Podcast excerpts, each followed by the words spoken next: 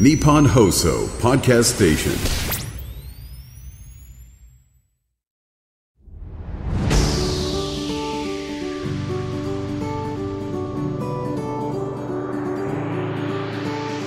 日本放送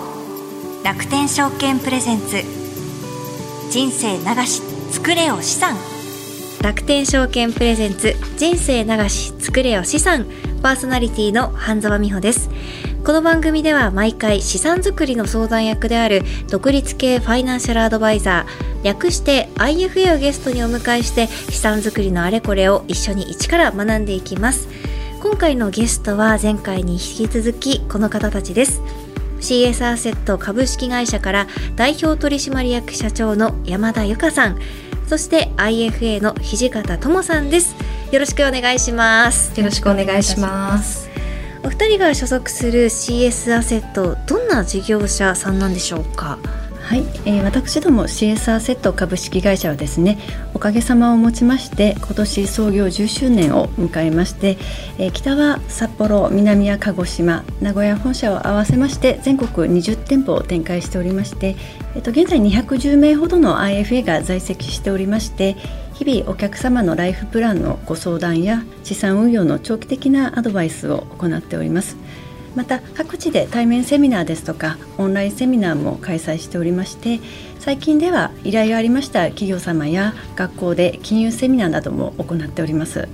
山田さんは代表取締役社長ということなんですが、普段はどんなことをされていらっしゃるんですか？はい、私の業務としましては、まずあの アイエフエー ですね、独立系のファイナンシャルアドバイザーについてはこの番組でも初回でしたでしょうか、えー、アイエフエー って何というテーマであのお話があったかと思うんですけれども、特定の金融機関に属さずに中立公平な立場でアドバイスをさせていただけるわけなんですけれども、ただあの アイエフエー は独立してあの自由に何にも縛られずに活動しているわけではなくてですね、あの株式ですとか投資信託ですね、金融商品を取り扱いますので、証券会社同様金融庁の監督のもと アイエフエー はそれぞれ資格を持って所定の法令ですとかルールに従ってご相談アドバイスをしております。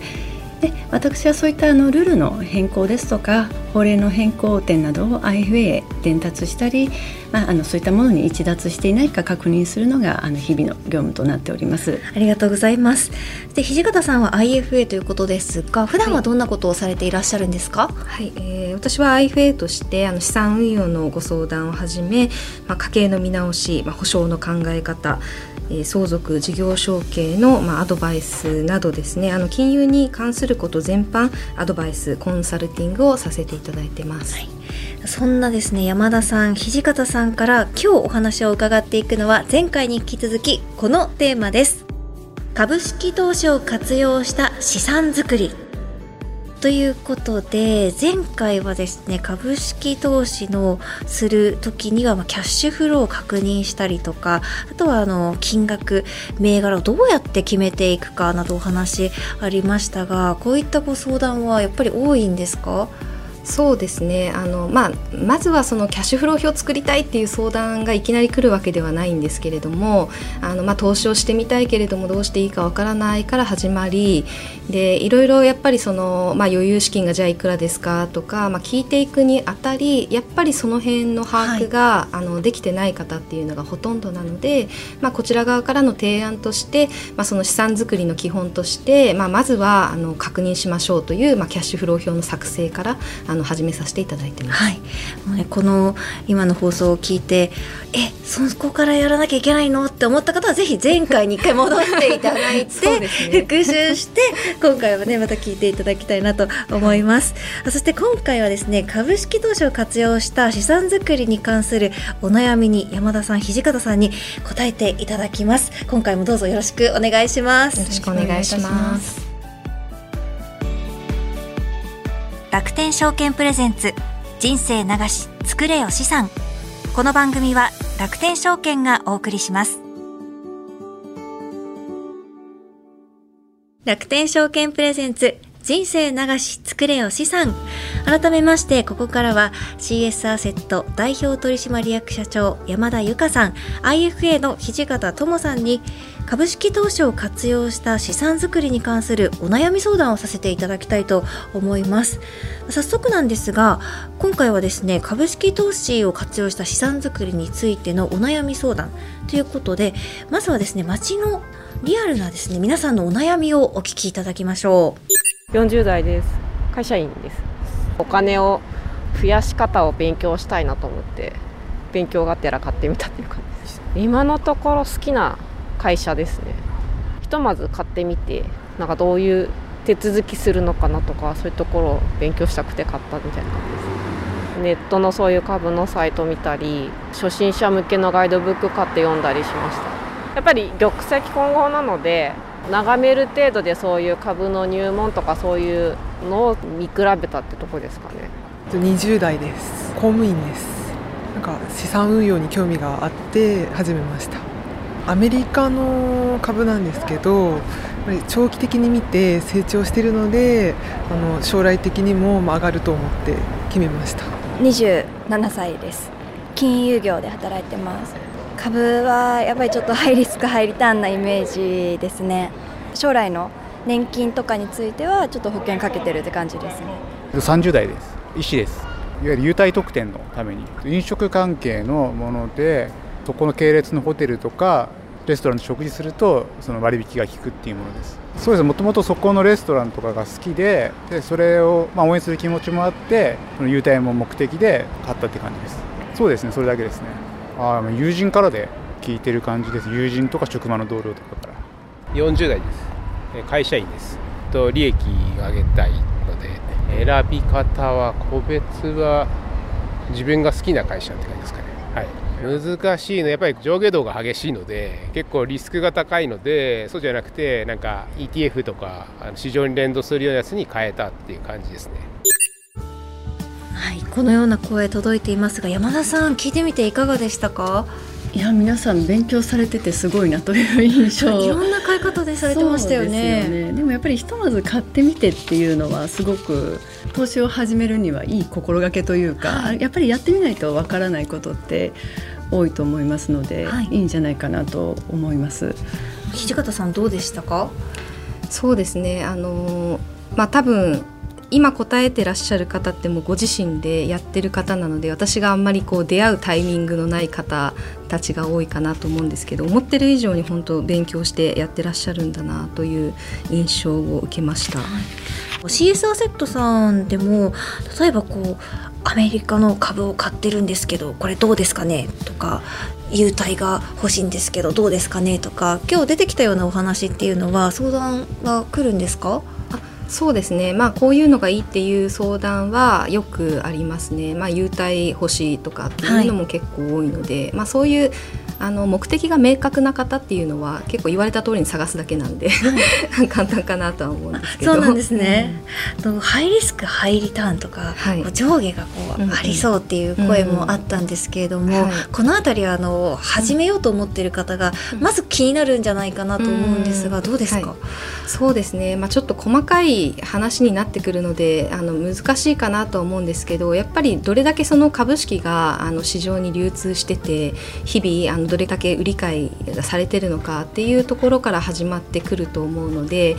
その辺がやっぱり分からないで買った結果あれこんなに動くのっていう感じになっちゃうと、はい、ハイリスクハイリターンって思うかもしれないんですけど、まあ、それを目的に買ってる方は逆に言うと、まあ、あの下がったり上がったりするものは下がった時に買って、はい、高い時に売るっていうのが、まあ、株式の基本の基本だとは思うので、まあ、それがリスクとあんまり感じない方もいらっしゃいますよね。あ、そうなんですね、うん、あえてそこに行くっていう方もいるので、はい、やっぱりその買う目的だったりとかその仕組みとかそのリスクを知るということでリスクの感じ方自体が、はい、あの変わってくるケースもあるので、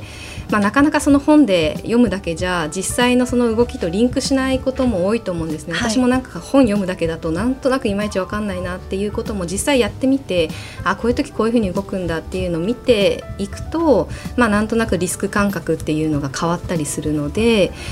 まあ、まずやってみてくださいっていうのも結構乱暴な言い方なんですけど、はい、まあ、今の該当の方みたいにやってみられるっていうのはすごくいいんじゃないかなというふうに思いますね。はい、今お話ありましたけれども、はい、本を読むのか、うん、はい、インターネットで情報を収集するのか、うん、はい、これすごく難しいところだなと思っていて、はい、情報って今すごく無限にあって確認しきれないっていうのもあると思うんですよね。うん、はい、まずは何から見たらいいですか？そうですね、新聞とかいろいろありますよね。そうですね、なんでしょうね、本当にやっぱり私もいろいろ調べるときネットや本って見るんですけど難しいですね、それちょっと聞かれると。はい、じゃあもう逆に言えばこう取り組みやすいと思うとか自分が読みやすいとか、はい、そうですね、そういったところ、そういうものから入っていくっていうのは一つありますか？そうですね、とか、まあ、あの楽天証券のホームページの中にも、はい、投資信託とはとかあの結構ベースとなる分かりやすい資料っていうのがたくさんあるので、はい、まあ、お客様で読みたいよっていう方はあの私もそのオンラインで面談する中でホームページからここ見るといろんなこと書いてあるよっていうのをご案内したりとかっていうのもあるので、はい、まあ、証券会社なんで証券のことたくさんあの情報詰まってるので取引されてる証券会社の資料からまず見てみられるっていうのはいいんじゃないかなというふうに思います。はい、今こうやってネットとか、はい、あとは証券会社のホームページとか、うんうん、ただそういった証券会社のホームページとかじゃなくても、はい、エスエヌエス とかでも情報ってすごくこう、はい、特に金融のこととかを調べているとどんどんどんどんこう、はい、こういう情報どうですかじゃないですけど、うん、予測してこう出てくるんですよね。はい、でもそれが本当にこう自分にとっていい情報なのかっていうのが判断がすごく難しくて、そうですね、まあ、それは本当に私も難しくてあの、まあ、金融に関わらずかもしれないんですけどやっぱじゅうねんまえでも日経平均がさんまん円になるっていう人はいたんですね。はい、ただ当時何バカなこと言ってんだよみたいなそんな雰囲気だったと思うんですよ。はい、なのでやっぱ金融、まあ、相場の話って、まあ、いろんなものを調べると上がるっていう人もいれば下がるっていう人もいて、はい、その方々いうその根拠っていうのも割とまあそうなんだって結構腹落ちするようなことをたくさん言ってらっしゃるケースがあるので、まあ、あとはそこからどっちの話を信じるかっていうその個人の感覚にもうそこからはなってくるんじゃないかなというふうに思うんですけど、例えばネットとか エスエヌエス の情報を見て買ってみたけれども、うん、はい、うまくいかなかったっていうお話とかは聞こえてきたりしますか？あ、よく聞きますね。私も実際そのテレビで見ててこれいいよって言ってて、まあ、買ってみたけどいまいちだったっていう経験はたくさんあるので、はい、まあ、やっぱりまあ、これもちょっとまた私もあの来月には言うこと変わってるかもしれないですけど、はい、まあ、結局はその株式の場合は企業業績が一番重要かなっていうふうに思ってます。まあ、そこを間違えなければ業績が上がってるのに株価がずっと下がり続けるっていうのは、まあ、基本的にはちょっとおかしい話なので、はい、あのまあ、長期投資という観点で考えるんであればやっぱりその利益上げてる会社っていうのをまずは選ぶっていうのが一番大事なんじゃないかなというふうに思ってます。はい、そういったこう業績とかは、はい、もう社会の動きとある種連動している部分ってあると思うんですよね。はい、うん、そういうのもやっぱりアンテナを張る必要が出てくる。そうですね、まあ、なかなか張りましょうって言って張れる人って少ないと思うんですよ。はい、でも、まあ、前回までの話にもあったようにやっぱり ニーサ で エスアンドピー の指数連動の投資信託買いましたってなると、はい、なんとなくこう日々の生活の中であの昨日の エスアンドピーごひゃく 指数の終値はとか言ってるその数字がなんとなくこう聞こえてくるように自然になったりすると思うんですね。はい、なので、まあ、やってみることで、まあ、そういったアンテナが自然にちょっとあの張られてくるんじゃないかなというふうに思います。はい、とさっきの街の声の中にですね、はい、イーティーエフ のお話、うんうん、はい、市場にま連動するようなやつに変えたっていうお話もありましたけれども、はいはい、イーティーエフ っていうのはそもそもどういったものになりますか？あ、そうですね、あの上場している投資信託で、まあ、投資信託って普通購入すると価格が翌日にならないと分からなかったりするんですが、まあ、上場してるということであの、まあ、日本だと日中ですね、あの同じ他の株式、まあ、通常の個別の株式が動いてるのと、はい、まあ、同じ時間帯で動きますのであの投資信託に比べると、まあ、価格が分かりやすいというか、まあ、そんな特徴のあるものですね。この会社員の方は、はい、その上下運動が激しいから イーティーエフ に変えましたっていうことをおっしゃってたんですけど、うんはい、上下運動は イーティーエフ の方が穏やかなんですか、うんまあ、それも何に投資してるかに、はい、あの寄ってくるので一概にどっちが安定してるとは言いにくいんですけれども、まあ、おそらくその今その方が買ってらっしゃるものっていうのは、まあ、先ほどの エスアンドピー みたいなあの指数にあの連動するような イーティーエフ っていうのがあるので、まあ、基本はその、まあ、投資信託と、えー、イーティーエフ、はい、投資してるものが エスアンドピー だったら、まあ、同じような動きをするんですけれども買うタイミング、まあ、買える価格っていうのがある程度 イーティーエフ だと読みやすいっていうのがそうなんですね。それでこちらに変えたんじゃないかっていうそうですね。どうですかね、うんなんかやっぱりこうやって聞いていくともうその人によって考え方も選び方も全然違うなっていうのが私もよくこの声を聞いて分かったんですけれども、はい、そういった意味でもやっぱりこう自分が何をしたいか考えるとかそういったことも必要ですかね。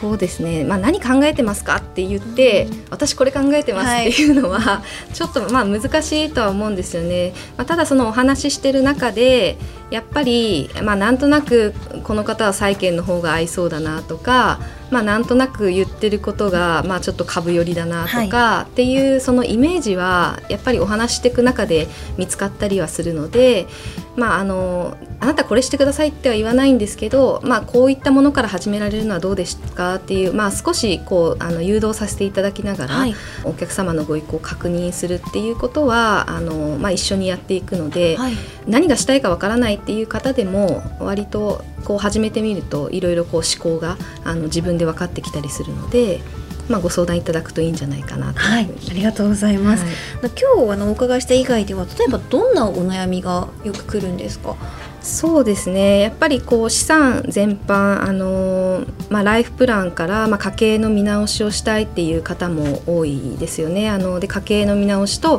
まあ、ニーサを始めたいっていう相談が、まあ、全体的には多いのであの保険の見直しのご相談もお受けしますし、はいまあ、増やすというよりかはやっぱり資産をこれからどうやって次の世代にあの残していくかっていうことを考えてらっしゃる方も非常に多いので、まあ、そういった相続や事業承継のご相談というのもお受けしてます。そうなんですね。相続とかも相談できるんですね、はい、アイエフエー の方。そうですねあの、まあ、そのあたりも私も前職の銀行時代からそういったところには深く関わってたので、まあ、アドバイスさせていただいたりとか、まあ、あとその、まあ、遺言の作成だったりお孫さんへの贈与とかですね、はいまあ、そういった話題は結構多いですね。これは アイエフエーの方は皆さんそういったこう相続だったりとか、はい、あのお話をお受けしてるもんなんですか。それとも土方さんがおそらく、はい、あの得意分野だとは思うんですよね。そうですね。それでお受けする機会が多い、うん機会はそうですね、まあ、やっぱりお客様からの紹介っていうのもあるので相続関連でご案内したお客様から、はいまあ、相続友達もそういう悩みがあってっていう流れで、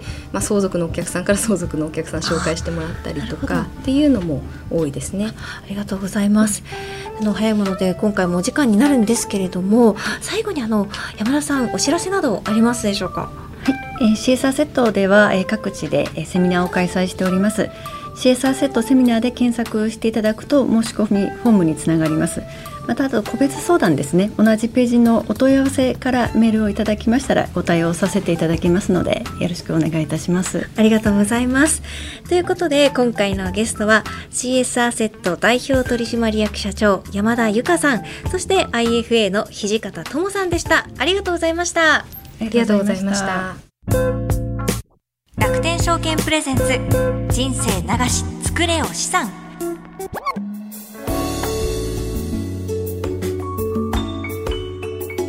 さてここからは楽天証券インフォメーションのコーナーです。このコーナーでは毎回楽天証券からの耳寄り情報をお届けしています。担当するのは今回もこの方です。楽天証券 アイエフエー 事業部の平田理沙さんです。平田さんこんにちは。こんにちは。よろしくお願いします。先ほどまで シーエスアール セットの山田社長またあの アイエフエー の土方さんにお悩み相談させていただいてたんですけれども、はい、平田さんもお聞きになってましたか。はい聞いてました、まあ、個別株式資系の投資はハードルが高いので、お客様もお悩み多いのではないでしょうか、ね。はい、そうですよね、はい、いろいろなことを教えていただいたんですけれども、このこう悩みを解決できるようなサービスが、ね、あるとまたやりやすいかなと思うんですけれども。そうですね、まあ、そんな方にぜひ楽天証券では、まあ、お客様の個別株式のお取引をサポートするさまざまなツールをご用意しておりますので、していただけたらと思います、はい、ということで楽天証券インフォメーション、今回は楽天証券の取引ツールについてお話を伺ってみたいと思います、はい。まずあの取引ツ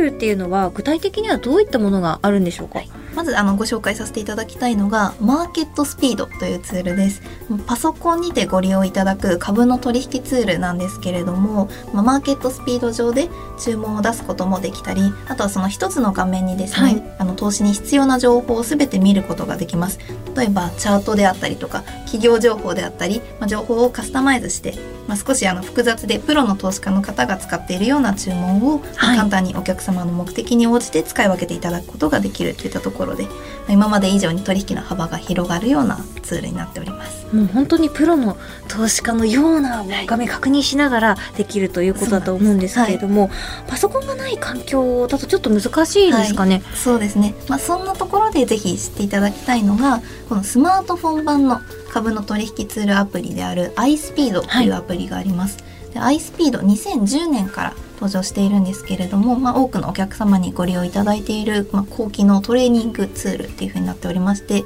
まあ、日経にひゃくにじゅうごなどの指数であったり為替のレート、あとニュース、ランキングなどそのマーケット情報であったり個別の銘柄の情報、あとテクニカルチャートなどが無料でご利用いただけるようになっております、はい。まあ、講座開設後にですね、会社の指揮法の閲覧であったりとか、まあ、発注機能もご利用いただけますので、外出先でも投資機会を逃さないといった点で皆様にぜひ活用いただきたいツールとなっております、はい。パソコンない方はね、ぜひアプリで、はいはい、ツール活用していただければなと思います、はい。楽天証券 アイエフエー 事業部の平田理沙さんでした。ありがとうございました。ありがとうございました。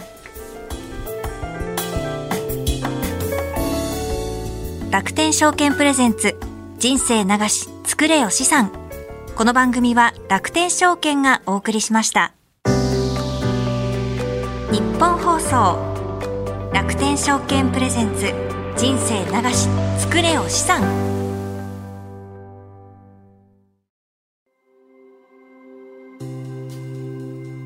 皆様には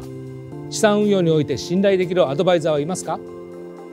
大変複雑でかつ専門的知識を必要とする金融商品をどのように運用していけばよいのか、ご自身のライフステージに沿った適切な資産運用ができているのか不安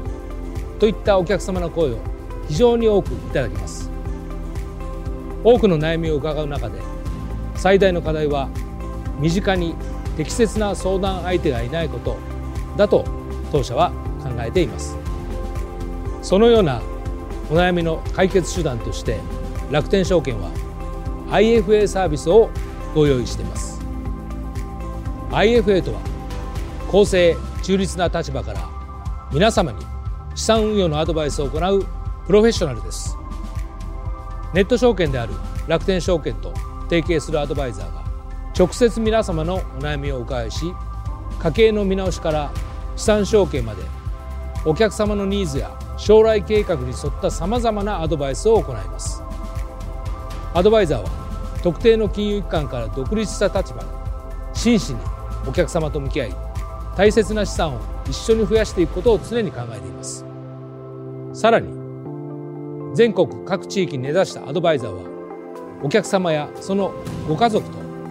長期的なお付き合いをしながら皆様に寄り添って活動しています。楽天証券はネット証券として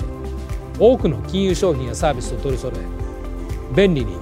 低コストで金融商品を運用いただけるプラットフォームを提供しています。今後はさらに皆様のニーズや課題に踏み込み、最適な解決策を提供していくことは大切だと考えています。その中でも アイエフエー サービスは皆様の資産作りをお手伝いするために重要なサービスです。これからも楽天証券はこの アイエフエー サービスを通じてお客様と共に資産作りに取り組んでまいります。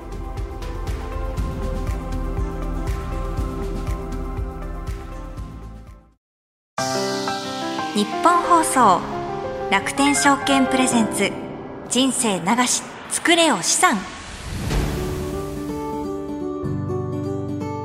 今回もエンディングの時間になりました。今回はですね、街の皆さんのお悩みをですね聞いて、山田さん、土方さんにお答えいただいたんですけれども、皆さんやっぱりこうネットとか本とかいろんな方法で情報収集しながら始めてるという方多かったですよね。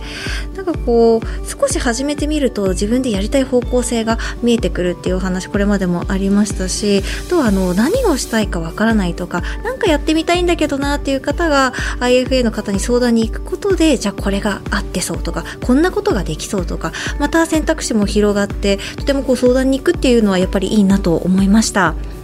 こちらの番組、楽天証券プレゼンツ、人生流し作れよ資産では、毎回資産作りの相談役である独立系ファイナンシャルアドバイザー、略して アイエフエー をゲストにお迎えして、資産作りのあれこれを一緒に一から学んでいきます。最新エピソードは毎週金曜日午後ごじ更新です。資産作りのお悩みや質問、番組の感想などは アイエフエーアットマークいちにーよんにードットコム アイエフエーアットマークいちにーよんにードットコム、こちらからお待ちしています。次回も引き続き シーエス アセット代表取締役社長山田由佳さんと アイエフエー の土方智さんをお迎えしまして、これまでさんかいにわたって注目してきたテーマ、株式投資を活用した資産作りの総復習を次回は行っていきます。それでは楽天証券プレゼンツ、人生流し作れよ資産。お相手は半沢美穂でした。ありがとうございました。